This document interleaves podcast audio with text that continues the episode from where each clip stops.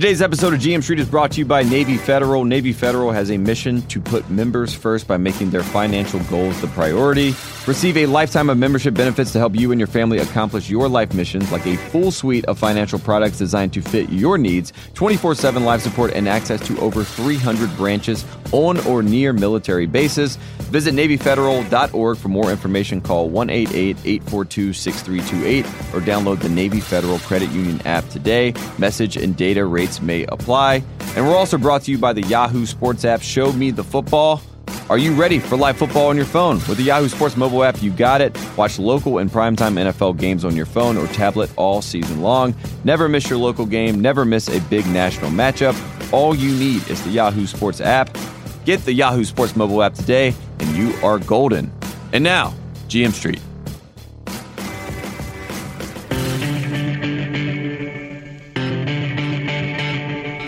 Welcome to GM Street, part of the Ringer Podcast Network. It is Tuesday. It is October 9th, and week five is in the books. And on the line, I am joined by Mr. Michael Lombardi, who is on the road somewhere in the middle of Tennessee, right? Lombardi, how you doing? I am great. Yes, uh, I'm great. Billy and I are traveling across the country. I'm somewhere in the middle of Tennessee. I could be in the Smoky Mountain range. I have no idea. Bella's not happy. She's in the back seat. Uh, so if, uh, if you hear her growling, it's probably because it's lunchtime for her. So, but we're doing great. It's uh, it's exciting. One more day, and I'm back in the great state of New Jersey, State. You're almost there, and and this is not to pay homage to Peyton Manning, who uh, whose record was broken last night by Drew Brees. Of course, this is not why you were in Tennessee. You were driving to New Jersey uh, to, to get back to the East Coast. But I'm sure Peyton Manning really appreciates you uh, stopping by in his home state and uh, letting him know about Rocky Top for the moment right now. But let's talk about uh, the game last night, Monday Night Football. Before we start this thing off, we got Drew Brees and the Saints, and Mark Ingram comes back to that vaunted offense. We didn't see much of Kamara. We didn't see much of Michael Thomas, but we saw a lot of Drew Brees. And the New Orleans Saints come out and pretty much smoke out the Redskins early and often in this one. And Lombardi, uh, what's really the main takeaway other than the fact that Drew Brees is now uh, in the upper echelon, as he has been for quite some time, uh, in, in the conversation for one of the greatest quarterbacks of all time?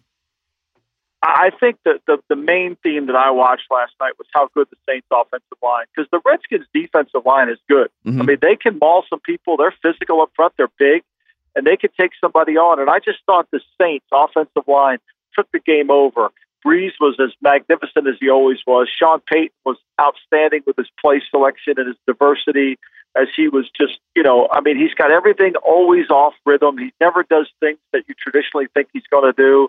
And when Brees operates like that and their receivers are so good, look, I, I think the Redskins secondary, they finally benched Josh Norman, who hasn't played well seriously, this guy hasn't played well for a while. He's always been a zone corner that they've tried to make a man to man. He played cover two. You know, they give him a lot of heat for Carolina letting him go, but Carolina decided we're going to pay all that money to a cover two corner with with some spices of man to man. So, uh, you know, the Redskins were in a tough spot last night. The emotion of the stadium, I, I just thought, but I think that Saints offensive line is the difference between them and most of the NFL. And we did see. I mean, you talked about that Saints offensive line. There were some moments. We we had a Mark Ingram comes back in this game, uh, and he gets the majority of the carries. We didn't see much of Kamara, and it seemed like it, it was a conscious decision that was made by Payton to uh, try, try, to get him the ball and get him back into shape. He, I think he ends up getting 16 carries in this game, and Kamara only gets six. But we saw, you know, Payne, the rookie, come and he, he knocks the ball out, and and uh, at one point Ingram fumbles. But as luck would, you know, put it for the Saints team last night, it just seemed everything was falling their way. He gets back on top of the football, and there's no turnover there, and it, it just seemed like a night that the stage was set for Drew Brees to have this sort of night. And I, I was, you know, playing uh, an intramural basketball game last night with a diehard Washington fan, and you know, he said early in the game there was some tough penalties against them, and he just thought that it was all set up. You know, he he believed in the cons- conspiracy that the NFL uh, wanted Drew Brees to have this main stage on Monday Night Football for all of this. But you know, you can take that for what it is. But it, it did just seem like everything was going to go the right way for Drew Brees, and uh, and he even said before the game to Sean Payton, "Let's just go win the game," and and that's exactly what they did. I mean, look, the Redskins in the last five years, I mean, I think since 2012 are 20 games below 500. So they can blame the officials for a bad call here. I think the Redskins' problems are deeper than just a bad call here or there. I mean, Nicholson had that stupid penalty, and then he has a horrendous non tackle on the touchdown pass. I mean, the Redskins are a front running team. They are, if things go good early for them, they'll play. If things don't go early for them, they won't play. They don't have any attention to detail in terms of what they do. And poor Alex Smith, you know, he's probably looking around. Where's Andy Reid? Like, where's Andy Reid? I look good playing for Andy Reid. I don't look so good playing in this offense. And you know, and seriously, how much more could they love Kirk Cousins? I mean, they all hated Kirk Cousins in Washington. The general manager went over, you know, couldn't get that contract worked out, and they all hated him and sent him away. And now everything was going to be better with Alex Smith, and now last night it wasn't. So to me, the Redskins' problems are deep I think they they really lack some things, and they're just such a front running team, Tate Frazier, that the penalties wouldn't have mattered. I mean, you know, there's a saying in coaching: you're either coaching or allowing it to happen. When I saw Jay Gruden say to Nicholson after the penalty, "Now go out there and make a play," like he's allowing it to happen. And of course, the kid went out there and missed the tackle. They blow a coverage, and he had a chance to get the kid out of bounds, and he couldn't do it. So, look, I, that whole NFC least is is like really at some point I still think the Eagles win the division because I'm not sure there's any good team in that division right now. And we, we're going to talk about one of the other teams that division a little bit later, one of our favorite characters here on GM Street, the Clapper, of course. Uh, you mentioned Alex Smith. Alex Smith goes 23 for 39, 275 yards and an interception. He had some nice third down conversions early in the game, but uh, as it wore on, it just seemed uh, like this team just could not put anything together uh, and, and, couldn't really get a drive going. And I, I thought one of the funnier storylines going into the game, Lombardi, and you could correct me if I'm wrong, but it, it, people kept bringing up the Adrian Peterson thing, the the revenge game for Adrian Peterson to go up against this Saints team. Uh, they were obviously behind early, so he only gets. Uh, I think he ended up getting six yards on four carries uh, at the end of this one. So just just the, just the fact that that was the headline going into the game, I thought was a little ridiculous when you have uh, these two teams going up I, I against mean, each other. So bad, Tate Frazier. I mean, like that's the headline. I mean, people are saying, "Well, Adrian Peterson has a loss." They think seriously. Are you watching the same tape I'm watching? I mean, what the f? I mean, the guy's not the same player. He was a great player, but he's not the same player. And, and, and if you're going to buy into that rhetoric, it's crazy. I mean, look, let's face it. He had a great career. He's a great player, belongs in the Hall of Fame. I'm not disputing that. But where he is right now, I mean, come on, he was on the street for a reason, and the mm-hmm. Saints let him go or traded him to Arizona last year for a reason. So I just think sometimes we get caught up in the whole thing, Tate uh, uh Frazier, of this whole rhetoric that's going on on the uh, the whole storyline between Monday night and when they start talking about things. Like for example, like the Saints are so creative what they do offensively. So what they what they typically like to do is they like to send a motion across the field. Okay? So they send a motion across the field and then that motion guy sits. And what Brees does is calculate what happened on the motion. And once Brees figures out what he's got, he then checks to another play. Run pass, pass run. Doesn't matter. Mm-hmm. And so they've been doing this for years, but nobody talks about it because, you know, they just see this motion come across. Like Sean Payton's just bringing that motion across just because he feels like it. I mean, it's absurd. So, anyway, you know, I, I just think there's so much we miss, and we focus on storylines that are not even relevant. I mean, like, really? Are you serious? Like, the Redskins play, the, the Saints would have said, play Adrian Peterson all you want. I mean, Booger McFarland's talking about how they got to stop giving up. Look, the last two weeks, the Saints have changed defensively what they do philosophically. They played way more zone than they did in the first two weeks. They stopped giving up big plays. They're keeping the ball in front of them. After they almost lost to Atlanta, Sean Payton went back to the drawing board and said, "We're going to play some zone. We're going to play some Tampa. We'll mix in some man. We're going to have some five-man pressures, but we're going to get back to be basic football and try to get better at something." And they have. And their rookie defensive end, Marcus Davenport, showed signs last night that he can be a guy that can get them pressure up front. He recorded a sack and also had a, a forced fumble in this game. And you, you mentioned uh, just the commentary uh, that was going on during Monday Night Football last night. I have to bring up uh, your, your one of your favorite lines that you use here on this program is the Cheesecake Factory menu. And we're talking about, uh, uh, you know, RIP. We're going to pull, pull one out right now for Ben McAdoo. But uh, Jason Witten used that last night on the program. Are you proud or, are we excited? Are we happy to hear that Jason Witten is obviously listening to GM Street or, or that your your verbiage has spread I, I'm off. Happy. He, he listened. yeah, I mean, sure, I love it. I, thankfully, I wish he would have mentioned my book. That you know, give me a book a little plug. We need a plug. Like Come that, on, Booger, know? give us a plug. He, he could, yeah, get a plug of the book. But no, I mean, hey, look, it's out there. Everybody knows it's like the clapper. I mean, everybody uses the clapper. It's uh, like no big deal. You know, it's it's good. I'm I'm happy, and it's the form of compliments when they do that. But you know, when you go, let's go back to the Redskins for a second, Tate Frazier. The Redskins. Speaking of my book and the Redskins, the Redskins are. You remember the Seinfeld episode when George did the opposite of everything? Instead of eating a tuna fish sandwich, he decided to order salmon and a cup of tea. Mm, mm-hmm. Yes. Right. Yeah. You remember yeah, that episode? Yeah. yeah. Jim, okay. producer Jim right, is nodding. So George I'm sure. opposite. Yeah, one of my favorite ones of all time. And you know, you know, George opposite would never go up to that good-looking girl, but he went up to her. Oh, all right. So anyway, the Redskins are the opposite. They do everything that's opposite in my book. Like they're the opposite of my book. Like every behavior the Redskins have, sign Josh Norman, sign Albert Haynesworth. I mean, since the owners own the team, Daniel Snyder, he's 134 and 173 since his ownership of the team. Every like the, the Redskins should never read my book because they do the opposite of everything that I wrote, wrote in that book. Like they're opposite of everything. What, uh, but the thing is, they still, in some in some respects, are the best looking team in the NFC least, as you like to call them, right? I mean, there there is still some promise right. there, just because that division just seems so up in the air at this point. Well, they look good, but I mean, there's no attention to detail. I mean, I remember we we practiced against them when I was at the at the Patriots. We practiced at them in Richmond, and RG three says when we were running sprints after practice, he says, "Man, those guys look like a Catholic League team. Practice it all the time." Mm-hmm. Yeah, like no shit, RG three. Like this is called the NFL. Where you are ain't called the NFL. You're just going through the motions. Like this is what you have to do to be a championship level team. It's called conditioning. It's called getting in shape. It's not called just show up and see how it goes. You know, or go out there and make a play now. I mean, that's something somebody says in high school to a kid. Like seriously. Come I mean, on. you wonder why they lose? Yeah. I mean, come on, man. We're, we're, seeing it now. Come on, man. You're letting them know. Uh, you speak about conditioning as far as like the physical aspect. Let's talk about the, the mental conditioning and the ability to adjust on the fly and then make a big time call. And that, that comes down to something that we saw. That was a theme of week five. I mean, there was a lot of d- decisions that were not made that, you know, owners like Jerry Jones wished that his coach would have made. And he said it 15 minutes after the game. And then there was some other decisions that were made by the likes of Sean McVay and the likes of Pete Carroll. Uh, and it all comes down to coaching decisions and, being able to trust in your team and to be able to take a, a calculated risk um, to make sure that things play out. And I want to talk about the, the Sean McVay and talk about this Rams and this Seahawks game. And I, I know you have some thoughts on, on, just the general topic of, of what these coaches like a McVay and Pete Carroll and, and these guys are willing to do uh, to take these sorts of risk in these games. And, and obviously, it's paying out paying off for a guy like Sean McVay who has the Rams at five and zero oh right now. You know, I, I didn't have. I mean, Pete Carroll called the timeout. Everybody's giving him a hard time. Why did you call a timeout to let Sean McVay think about it? Well, he was trying to save himself some time to get back in the game. I, I wasn't as upset with that, and I think Sean McVay did exactly what you have to do.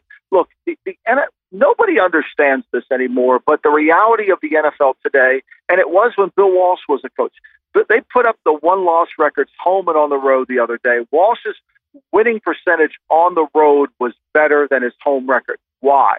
Because Walsh controlled the offense. And the way you win on the road today in the NFL is through your offense. And Sean McVay's proven that. Even though his defense is not playing very good so far, they're not stopping the run nor rushing the passer to the level that we all think on paper they should. Their offense wins on the road. And so when Sean went for it on fourth and one, he understood immediately that, look, if I give the ball back to them the way my defense is playing, I have a chance to lose. If I convert this first down, there's no chance I lose the game. And I think he did the right thing. Whenever your offense can win the game, I think you got to take advantage of it.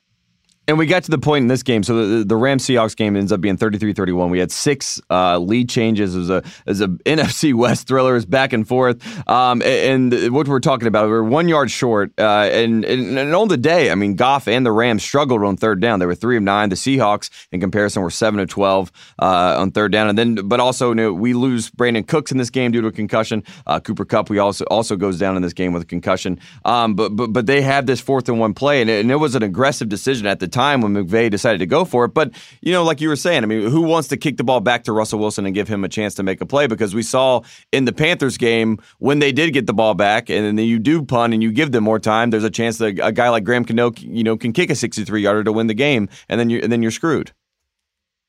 No doubt, Tate Frazier. And, and nobody seems to pay attention to that, how much time we give the guy back, how can we win the game? I mean, like Baltimore game, for example, is a perfect example of that. Baltimore's got the ball first and 10 at the Cleveland Browns 12 yard line. There's a minute and 14 to go in the half. Cleveland, I think, has two timeouts.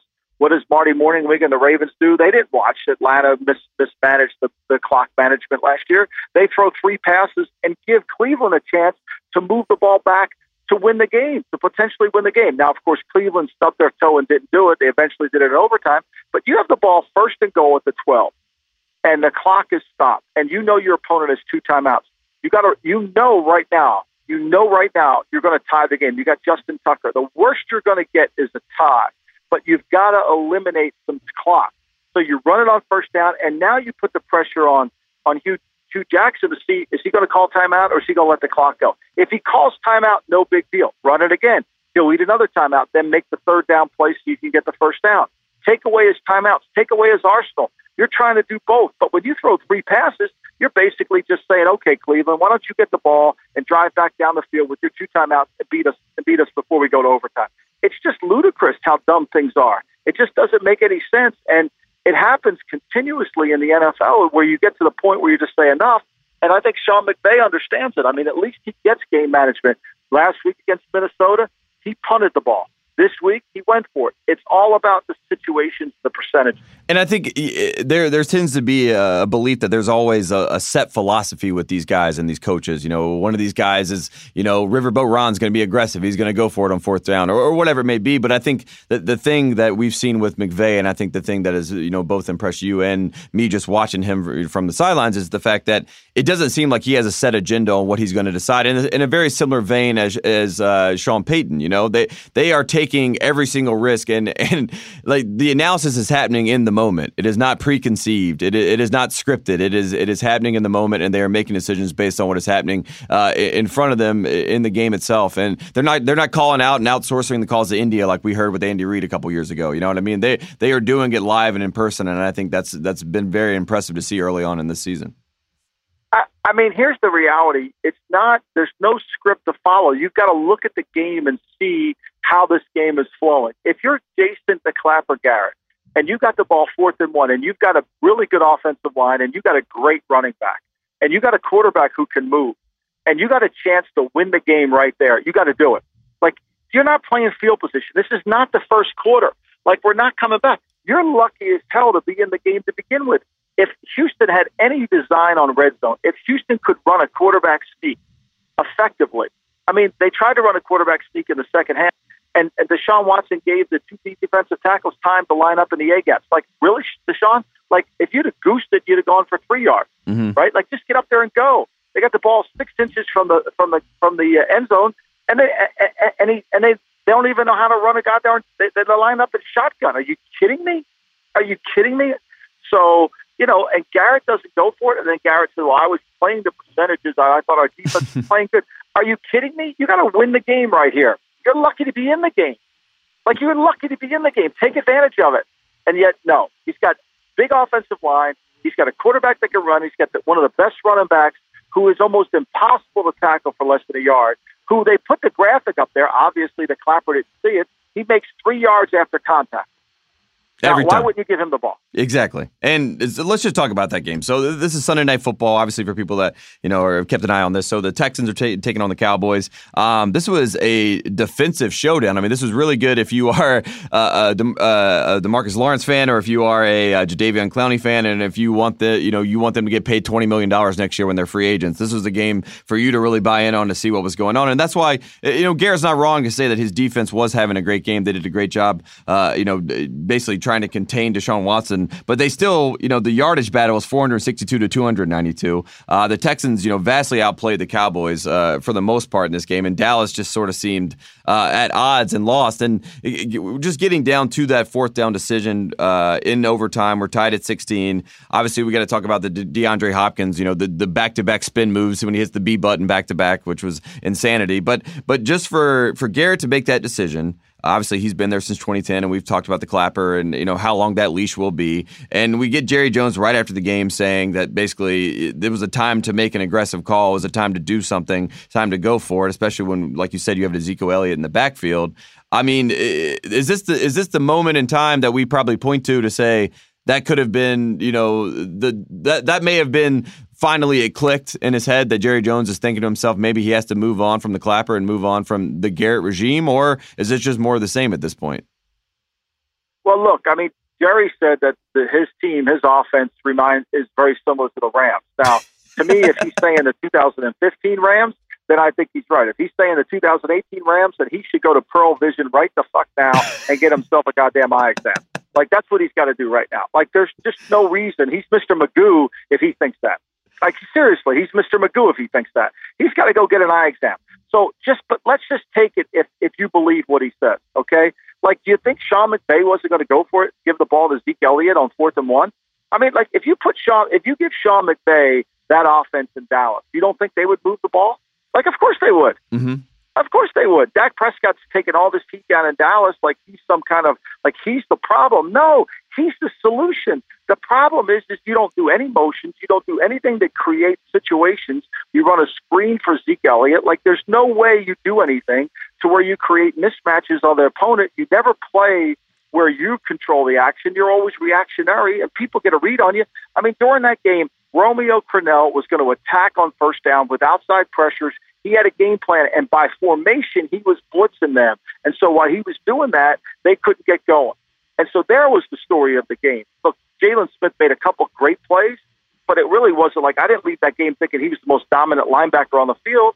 You know, and the play he caught Deshaun Watson on, I mean, everybody was going to catch him. The angle was up. The defender forced him back in. He couldn't turn the corner. So to me, I think if you're Jerry Jones, you got to see this. And if you think you're the Rams of 18 and your coach doesn't give it to you, then that's got to be a problem. And just talking about Dak, he's 18 for 29, 208 yards, one touchdown, two interceptions. One thing to point out about Dak, though, I mean, he had two very fortunate situations uh, that could have been potential pick sixes. We had a Johnathan Joseph uh, drop pick six early in the game, then we had a Kareem Jackson uh, drop pick six uh, late in regulation that would have uh, pretty much sealed the game for Houston. So there were a couple times that where Dak was, and then but then we had some amazing moments where you know Dak you know gets away from two potential sacks and, and is able to throw a 44 yard pass down to Tavon Austin. So uh, he's running for his life, like you were saying. So it, it, it is it is strange how all all fingers seem to be pointing towards Dak Prescott at this point with with all the problems that are going on in Dallas, but uh, it does seem to be a larger issue. And you brought up Sean McVay being able to run uh, that Dallas offense. I mean, I think Sean McVay would be able to get Deshaun Watson to be able to run a QB sneak if he can get Jared Goff to do one, right? There's no doubt, especially come under center. Look, if you got Deshaun Watson, you, you look. I think Deshaun Watson's really good at, at, out of shotgun. I love that. But put him in a little bit of put him under center a little bit. Let him. I mean, how he's going to get denied on a sneak. He's six feet five. He's got long arms. I mean, Tom Brady gets the ball over the end zone every single time. I mean, people were sending me like all this information on what the quarterback sneak value is in terms of how many times he hit it. When you want to win road games, if you want to win tough fought games, you got to win third and one. That's like the number one thing come playoff time is who wins third and ones.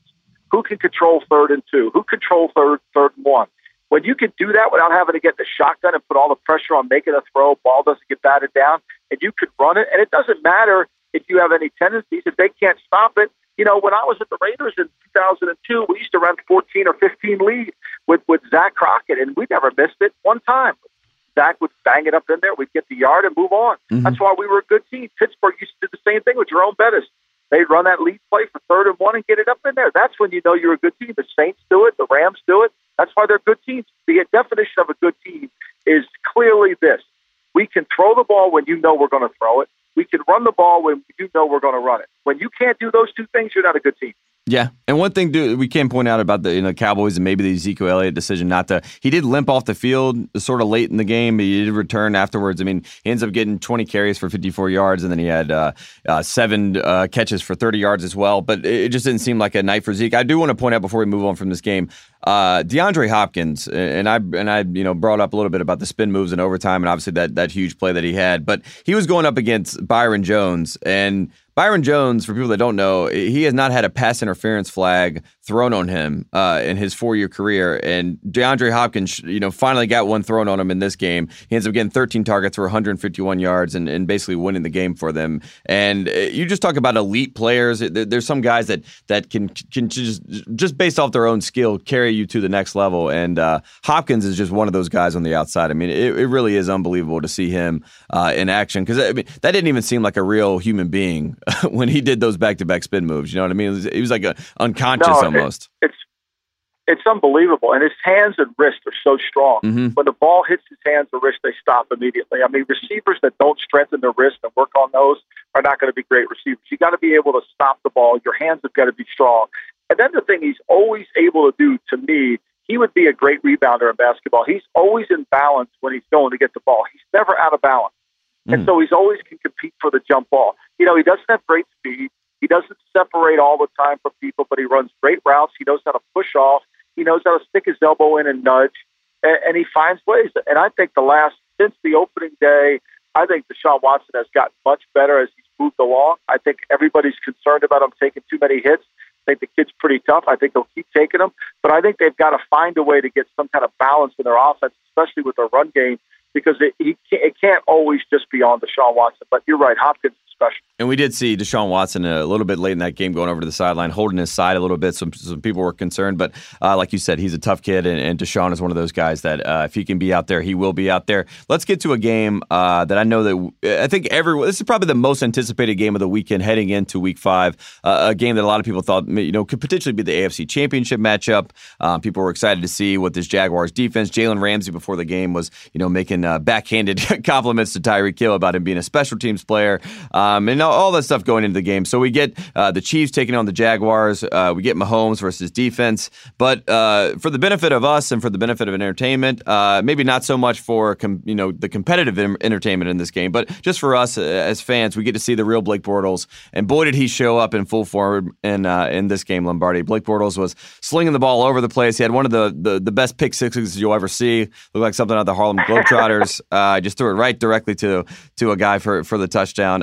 Uh, but but but just overall, I mean, this, this, was Blake on a screen. Don't you love it? Yeah, on a screen, yeah. right to you him. know, I, my my Blake Bortles Twitter's uh, uh, lovers haven't mentioned anything to me this week. You know, it's like funny. Every every when he has a good game, you know, everybody's right down there. Of course, look, he's the great equalizer, Tate Frazier. I've been saying it. He's the great equalizer. Nobody wants to admit it.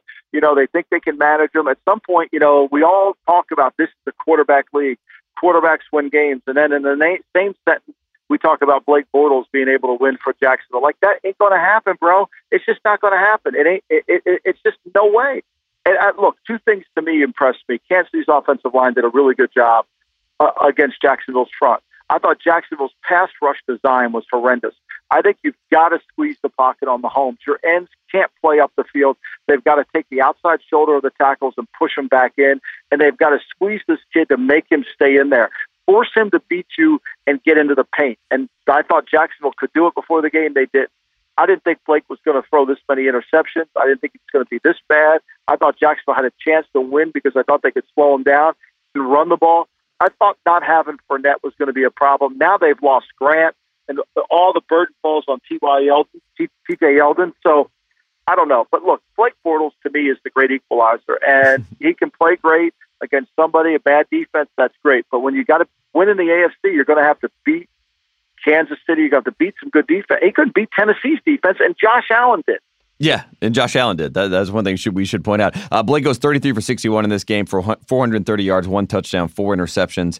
Uh, I mean, that almost isn't even uh, true. I mean, at halftime, he's 10 for 22 for 126 yards and two picks. Um, a lot of that stuff, the game was pretty much over when he was stacking up some of those yards. Right. You, you mentioned Corey Grant going down. It was a Lisfranc injury, I think is what it was called. So he's out for the year, unfortunately. Um, so, so it was a situation where obviously if Blake's throwing 61 times, that's never good. They were down, so he did have to throw the ball more. Um, you, you, mentioned Pat Mahomes and what he was going against. I mean, they did do a really good job, Jalen Ramsey, of, of, trying to bottle up, you know, the explosiveness of Tyreek Hill. Travis Kelce still had a good game. Mahomes throws his first pick uh, of the season, but he still eclipsed the, the 300 yard mark uh, on the day. And it, it, did just seem that, you know, even when Mahomes took some shots or was able to, you know, get, you know, humbled a little bit by this Jaguars defense, uh, for whatever reason, they were able to easily bounce back, and he goes 22 for 38 for 313 yards um, and, and a rushing touchdown, no passing touchdowns this week. And it proves the theory. You don't win. Defenses have a hard time winning on the road. Mm-hmm. It's hard in this league. Look, Jacksonville played good defense at certain points in the game. You just can't play 30 minutes of defense. Jacksonville would have dominated more if their offense would have been able to convert some third downs in the first half. Blake doesn't turn it over. And at the end of the day, if their defense plays 26 minutes, they win the game. I mean, it's so classic. Nobody gets this. We don't talk about it. But the Eagles last year, whenever they had to play over 30 minutes, they weren't. They didn't win. Mm-hmm. I mean, Eli Manning. We'll get to this later, but Eli Manning's two best games last year were against the Eagles. He, you know, he threw for a ton of yards, but the Eagles' defense never plays more than 27 minutes. That's why this year they're playing more than 27 minutes. They're playing 30, and all of a sudden people are worried about them.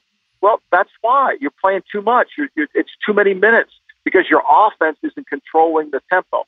And that's why offenses on the road win because if they can control the pace, it limits the amount. And right now, Jacksonville can't control the pace, and Bortles can't stay on the field on the road. He can against a bad Pittsburgh defense. He could against a New England defense that isn't great, but he can't against the defense that'll get after him like Kansas City did. So to me, it's going to be the problem all year. Yeah, and it's something to keep an eye on moving forward, especially with uh, with Blake, and we're, you know we're going to see just how far he can take him. And as you said, he is the great equalizer. We'll keep an eye on that. And you mentioned Eli Manning. You said we're going to talk about it later. Let's talk about it now. The the Carolina Panthers and the New York Giants. Uh, obviously, uh, it was a it was an absolute you know back and forth game. Uh, a lot of ups, a lot of downs, and, and obviously an epic ending with uh, Graham Gano hitting a long 63 yard field goal to get the win for the Panthers.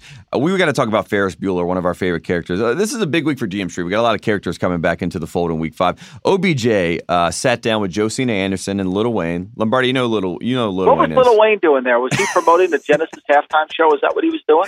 I think he was promoting his album, The Carter Five, and I think he was just trying to show support to you know to OBJ. He's like, look, just throw the ball to OBJ. He's open. Uh, you know, I've I've looked at the tape. You know, Lil Wayne's looked at the tape. He he was a guest way back in the day with uh, Stephen A. Smith. You know, he's he's been around the block on ESPN. So OBJ was looking for some support there from Little Wayne. But anyways, they came out and uh, it, it caused a little bit of controversy, and he criticized Eli and a little bit of the offense, and he brought up the fact that you know they had been one and two before, been able to bounce back. Uh, but it, coming into this game, that that was really the talking point.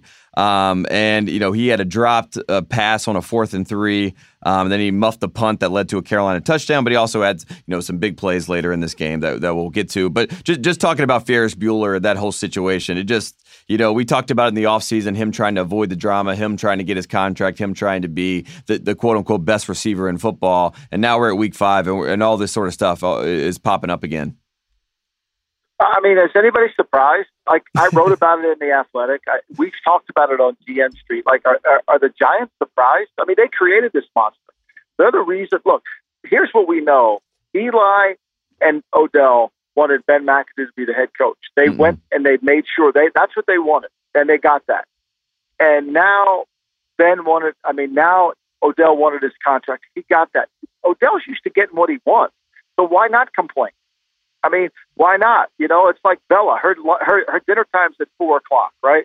But Bella starts complaining at two thirty. So what happens? She starts getting fed at three o'clock every day, right? like she's won. Like she wins. Same thing with Odell. He he bitches. He wins. It's no different. And like Bella, she's winning. And Bella, and, know, and, Bella knows she's not going to get traded at this point. In the same way that OBJ knows. well, they, Bella's got a, yeah, Bella's got a lifetime contract. There's no way she's getting traded. She doesn't care how much she's giving me shit at three at two thirty to feed her. Like she's going to eat, right? Yes. So it's the same thing. and, and, and he doesn't. You think Odell's worried about him getting traded? He's sitting there talking about I rather play. I, I love Los Angeles, but I'm in New York. I mean, come on. You know, never once in that whole interview did he ever say, "I take responsibility. I'm a good teammate. I'm going to get it." No. You know, he did it after. He took credit for almost winning the game. Can you imagine that? Mm. Why, if my speech made us play better, I'm happy. Are you kidding me? Look, we all know the problems in New York. We all know the problems in New York. They're, they're, they've refused to admit the problems in New York.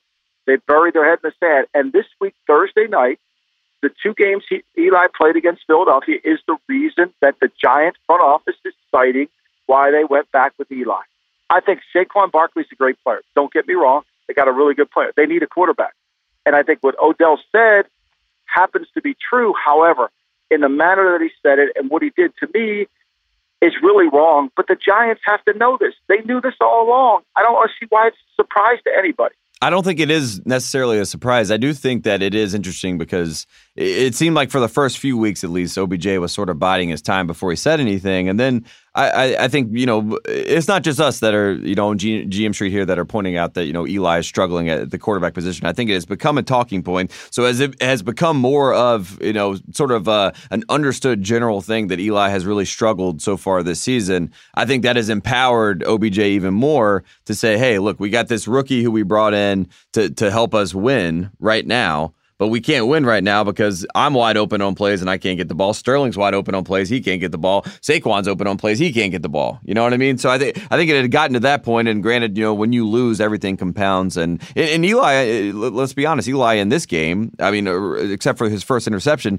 did not have a, a terrible performance. He was 22 for 36, 326 yards, two touchdowns two touchdowns and a pair of picks. But um, it, it, just it seems like it's compounded to the point where obviously you have Saquon, you have the the trick play. Beckham throws a 57 yard touchdown to Saquon, which everyone was so excited about, and you have these explosive skill players, but you don't have the foundation that you need to be a true competitor uh, because you, you, can't really rely on Eli to get you there at this point. And and that's something that you, we knew going into the season. No doubt. I mean, that's the problem. And I feel the guy I feel sorry for is Pat Shurmur. And I think Pat Shurmur really took took it head on. He's trying to deal with it. But look, the hardest thing to do in sports is coach a, a, a, a once great player who's declining. I think Phil Phil Jackson retired as the coach of the Chicago Bulls because he didn't want to have to deal with Michael Jordan in the waning years of his career. Mm-hmm. It's hard to do. It's tough. Nobody wants to accept it. Nobody wants to move forward. There's an emotional base. Eli has been tremendous for the New York Giants, and I applaud them for being loyal to him. However, there has to be a voice of reason within their building that's watching the tape that says, you know, we're probably struggling because we don't have a good enough quarterback. And I think that's why I respect Shurmur, what he's doing, because Shurmur knows. Now, he took the company line because he got the job because he was going to fall into line with what John Mara, the president, wanted, what Dave Gettleman, the general manager, what all those guys wanted uh, in terms of the giant front office. And so I think he's done a great job. He's tried to handle it. But he's got a huge issue in dealing with Ferris Bueller because Ferris isn't going to stop now. This isn't the last we've heard of Ferris. Like he's coming back with more because he has an avenue. ESP, you think ESPN doesn't like it when Ferris speaks? Are you kidding me? They mm-hmm. can't wait. Yeah, he'll he'll be back. Little Wayne will be back as well, I'm sure. I mean, maybe we'll get like a, a remix on that original interview at some point. That that's what we can hope for. Um, I want to bring up a, a, team, and you you mentioned it earlier. The, so the Buffalo Bills go and beat the Tennessee Titans. Of course, the Tennessee Titans, a team that also beat the Jacksonville Jaguars, and this is sort of just how this NFL uh, the first five weeks have been. It's just been uh, very strange in different parks, and uh, uh you know the Bills also beat the Vikings, and the Vikings just beat the defending champions, and it, it's this this whole thing is playing out. But we talked about Mike Vrabel, uh, you know, being a guy that was up for potentially NFL Coach of the Year, uh, just because this, this Titans team was able just to figure out ways to win. Obviously you know, beating the Texans, beating the Jaguars, beating the Eagles. Uh, and the luck seemed to run out this week. The turnovers really got the best of the Titans. And I, I just want to ask you because you, you just look at this Bills team, and we've talked about uh, how much they have uh, you know, struggled at times this season, but somehow they, they've been able to win some surprising games, like I mentioned that Vikings game earlier. But this game, 13 to 12, Bills get a win. It's all because of turnovers with the Titans. Uh, Vrabel and these guys, the luck runs out for Tennessee. But just looking at this game, I mean, it, it was obviously, thought it was, in, in the Bill Simmons term, it was the wonkiest game of the week, right? I mean, it was just very strange how it all played out. Yeah. Yeah, I, mean, look, here's the thing about Buffalo, and I don't mean this in any disrespect at all, but Buffalo has to, for Buffalo to win, the other team has to lose. That's what Buffalo has to do. Buffalo can't just go out and beat anybody. The other team has to lose. And that's what Tennessee was able to do. That's why they won three games. They avoided losing first and allowed them to win. And in the NFL, if you just avoid losing, if you just don't turn the ball over, don't make penalties, and just don't give your opponent a chance, you got a chance to win the game. It'll come down to a field goal. Even if you don't get any offense, the Arizona Cardinals, living proof of that. There's another game. You know, they get mm-hmm. 220 yards of offense, barely convert a third down, and yet they win. They because they turned the, they turned the ball over. I think five or more times. San Francisco. So teams like that, they have to have they have to. They're never winning the game. The opponent has to has to lose the game, and that's what happened. Why Buffalo's won two times in a row. And Buffalo last year was similar. They had a little better offense, but they had to turn the ball over to win. And Tennessee, it's going to be like this every week for Tennessee. Tennessee's not a great team by any means. I mean, all these Eagle fans that are all upset about the Eagles defense and think there's something wrong with the Eagles defense and they're giving Jim Schwartz a hard time. Like if they would watch the Tennessee receivers get open on the Eagles corners and then watch the Tennessee receivers not get open in Buffalo, they would be like, well, wait a minute, something's going on here. Yeah, yeah, that's right your your corners can't cover anybody in Philadelphia. They're making Tennessee receivers look great, which they never do any time of the week. And we should say, I mean, that, that, that's sort of the point. We've talked about that front seven with the Eagles. That is who they are. That is the identity. And they have to get that pass rush because on the back end, they don't necessarily have the coverage. And it, it is a 26 to 33 minute game, but they're trying to get on the, the, the, the 26 minute side of, of how long they're on the field. And uh, this season, they've been on the other side of that which has been a little bit different. I want to get to one more game before we're gonna we're gonna take a break and then we're gonna get to the awards for the week. But the, the last game we wanted to talk about um, from this week is, is that Bengals Dolphins game. Uh, this was a game that was another weird one. Andy Dalton kind of uh, started off, uh, you know, not red hot, far from red hot in this game. The Dolphins had a 17-0 uh, lead at one point in this game, but the Bengals battled back and ended up winning this one 27 to 17. Uh, Lombardi just looking at this game, I mean, just sort of as they like to say in coach speak, it was a tale of two halves almost. Well, you know, the, my favorite moment of this game. So I'm in Waco, Texas. I'm at this bar called Bubba's because we're traveling, right? I'm mm-hmm. sitting at the, I'm sitting at this, uh, got all these TVs, a great venue, right? I'm, so watching the game, right? And so, so naturally, Millie knows my picks, and you know she can't wait to bust on me if I'm wrong on a pick. So she looks at the TV and she sees Miami up 17 to nothing, right? And she says, "Oh, I think you got that one wrong, huh?"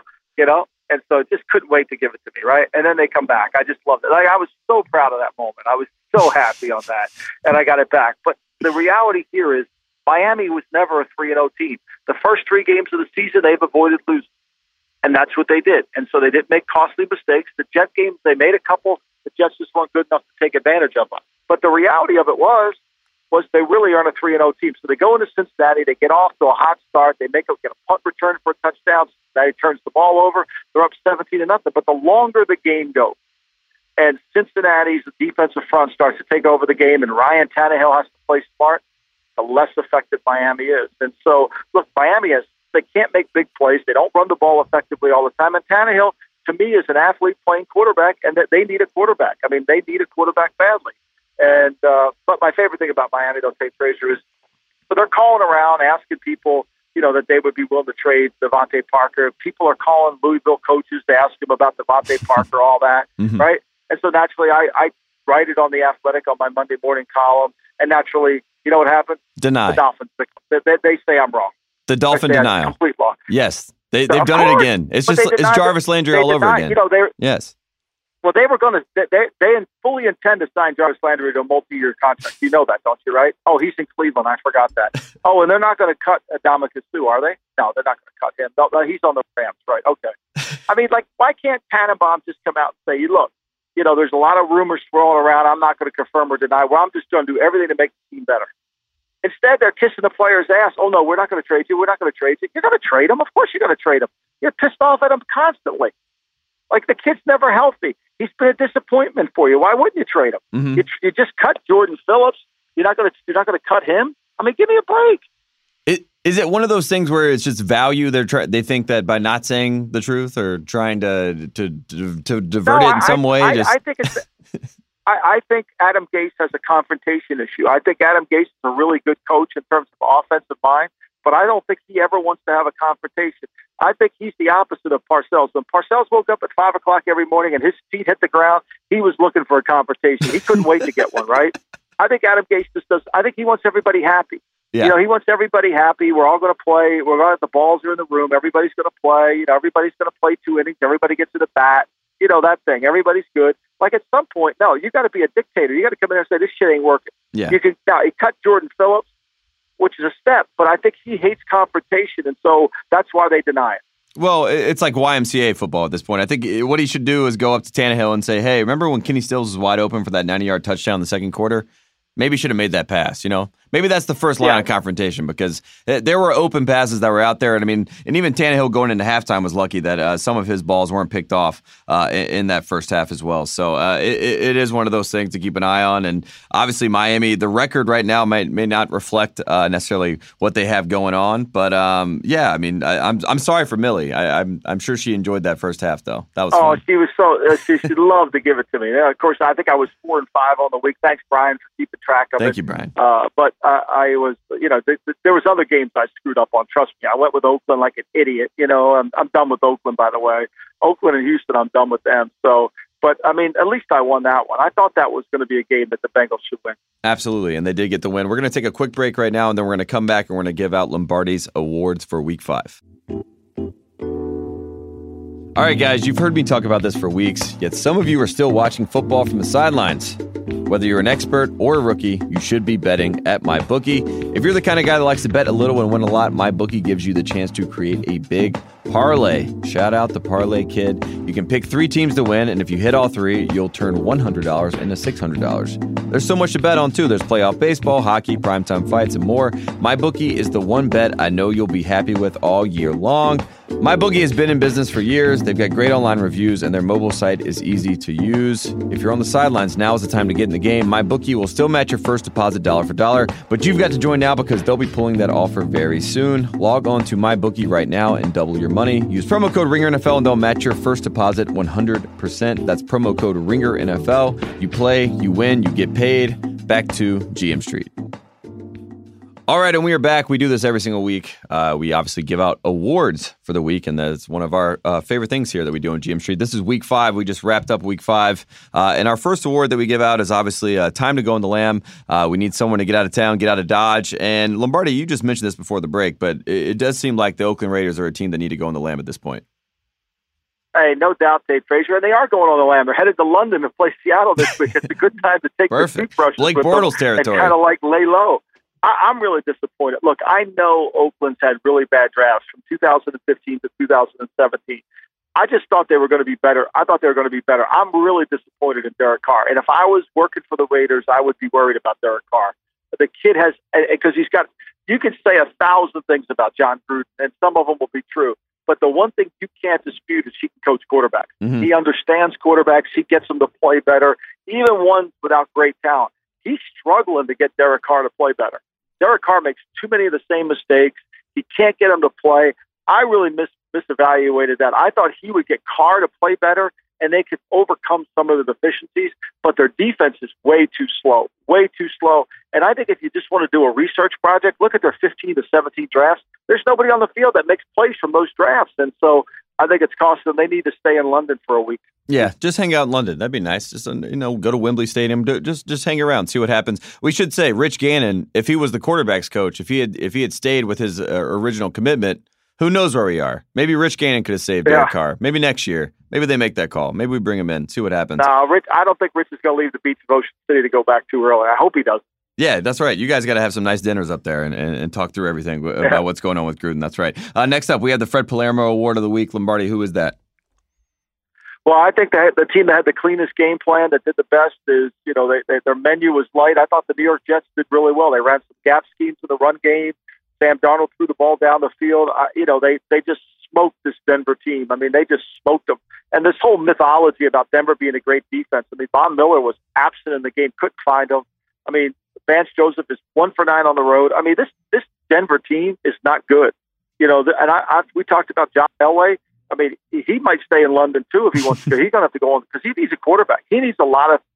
Case Keenum is not a starting quarterback. It's pretty clear in the NFL. It's going to be hard. So, but I thought the Jets did a great job. I thought the Jets game planned well, and I just like to say, I, you know, the word about Kacy Rodgers is the Jets coaches had to have some treatment. I don't know any of the facts about it, but I wish him well because it's always he's done a great job. The Jets defense, when they have time to prepare, are always well prepared. And I hope Kacy Rodgers uh, gets well soon. Yeah, we'll we'll keep Kacy in, in our thoughts and prayers as always. And uh, I do want to point out, just in this game, we talked about you talked about uh, the the Jaguars, the defense not being able to travel on the road, not being able to win on the road. The Broncos are sort of the same story, and that's why uh, we were both very hesitant early on in the season to to give them the nod as a team to keep an eye on, just because of the way they start the year out uh, at home in the Mile High City. It's always uh, tough to tell what you really have going on there, and it seems like Chad Kelly, the backup in- in Denver, may have a chance to or a shot at least to start a few games this year if Case Keenum uh, continues to play like he is at the moment. Next up, we have If You Can't Tell My Courage from My Desperation,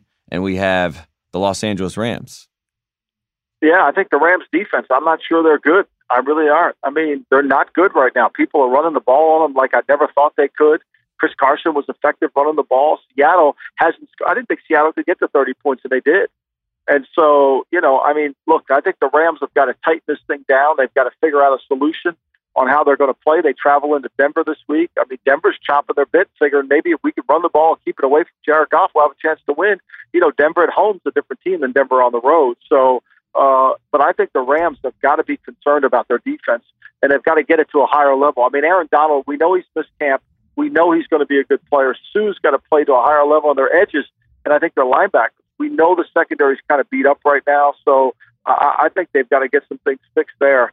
They're, they are more even with other teams than, than anybody And it does seem like they, they defensively. yeah, defensively, it does seem like they've missed uh, some of those guys that uh, the fringe guys that were stars, like a Robert Quinn or Ogletree. Some of those guys, you know, that, that were also there on that front line. That they're missing some of that explosiveness a little bit with the Rams. But we know Wade Phillips is one of those guys that can get things together. I actually skipped one of our awards, the KGB award, uh, Lombardi. Who do we have for that Yeah. this week? Well, hey, look, the Bills. I mean, look, let's face it. The Bills win a game. They have do nothing on offense. They score 13 points and they win the game. I mean, this is how the Bills have to win. I mean, they got to go into Houston this week, and they got to hope that Deshaun Watson and the and the, the Texans have a lot of false starts and do what they typically Texans do because they're not going to go out there and beat anybody just with their offense or their defense. They need mistakes, they need opportunities, and they take advantage of them. And this is a great win. I mean, to go beat Tennessee after that, you know, people had Buffalo picking first in the draft. I'm not saying they will, but I think that they prove that they have a formula to win games. They've got to create turnovers with their defense, and they did. And the final one of the week.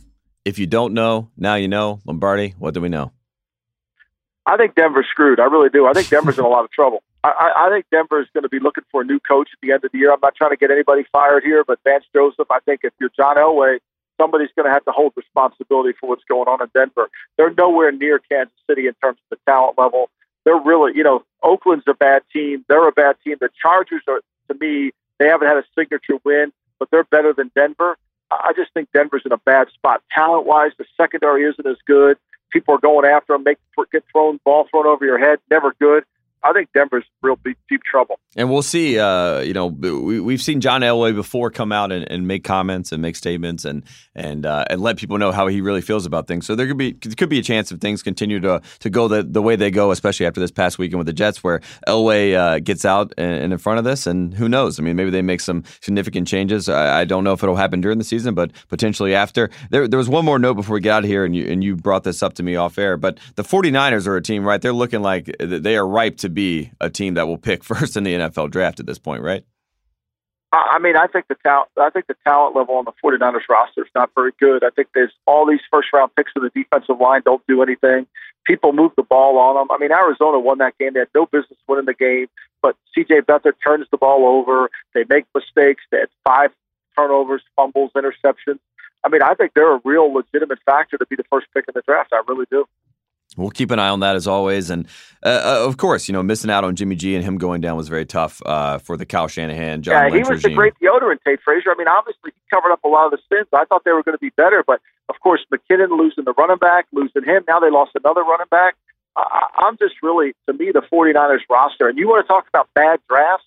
Go over the last five drafts of the 49ers. Mm. Seriously, you mm-hmm. wonder why they're in trouble? Yeah, guys like Solomon Thomas, you know, the stuff like that, at the time seemed like you know a, a, good pick or something that could really help your team. Uh, haven't well, quite. they had no interest in a quarterback, right? Mm-hmm. So they, you know, Kyle's plan going to San Francisco is I'm going to get Kirk Cousins, and so they had no interest, and that's what happens when you begin with the end in mind. They had no interest in Patrick Mahomes.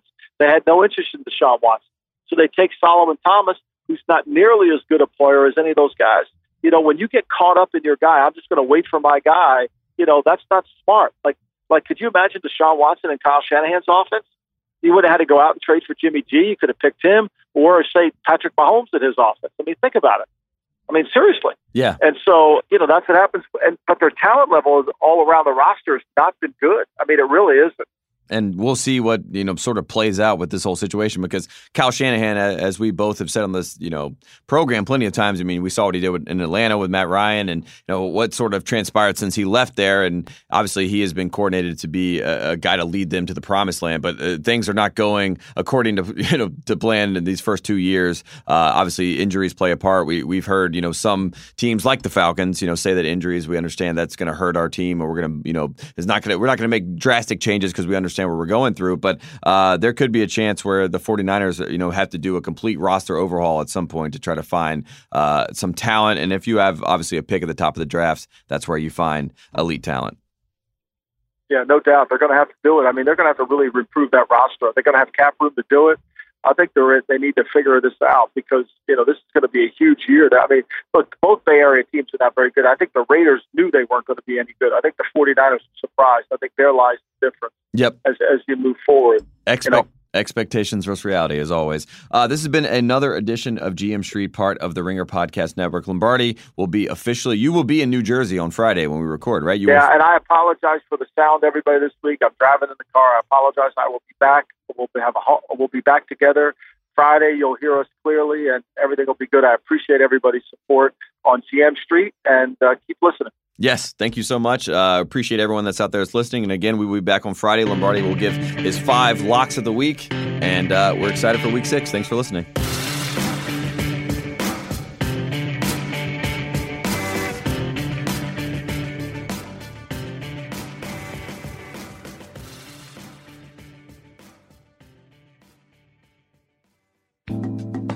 Thanks again to Navy Federal. Navy Federal has a mission to put members first by making their financial goals the priority. Yes, the priority. Receive a lifetime of membership benefits to help you and your family accomplish your life missions, like a full suite of financial products designed to fit your needs, 24 7 life support, and access to over 300 branches on or near military bases. Visit NavyFederal.org. For more information, call 1 842 6328 or download the Navy Federal Credit Union app today. Message and data rates may apply. Again, thank you to Navy Federal.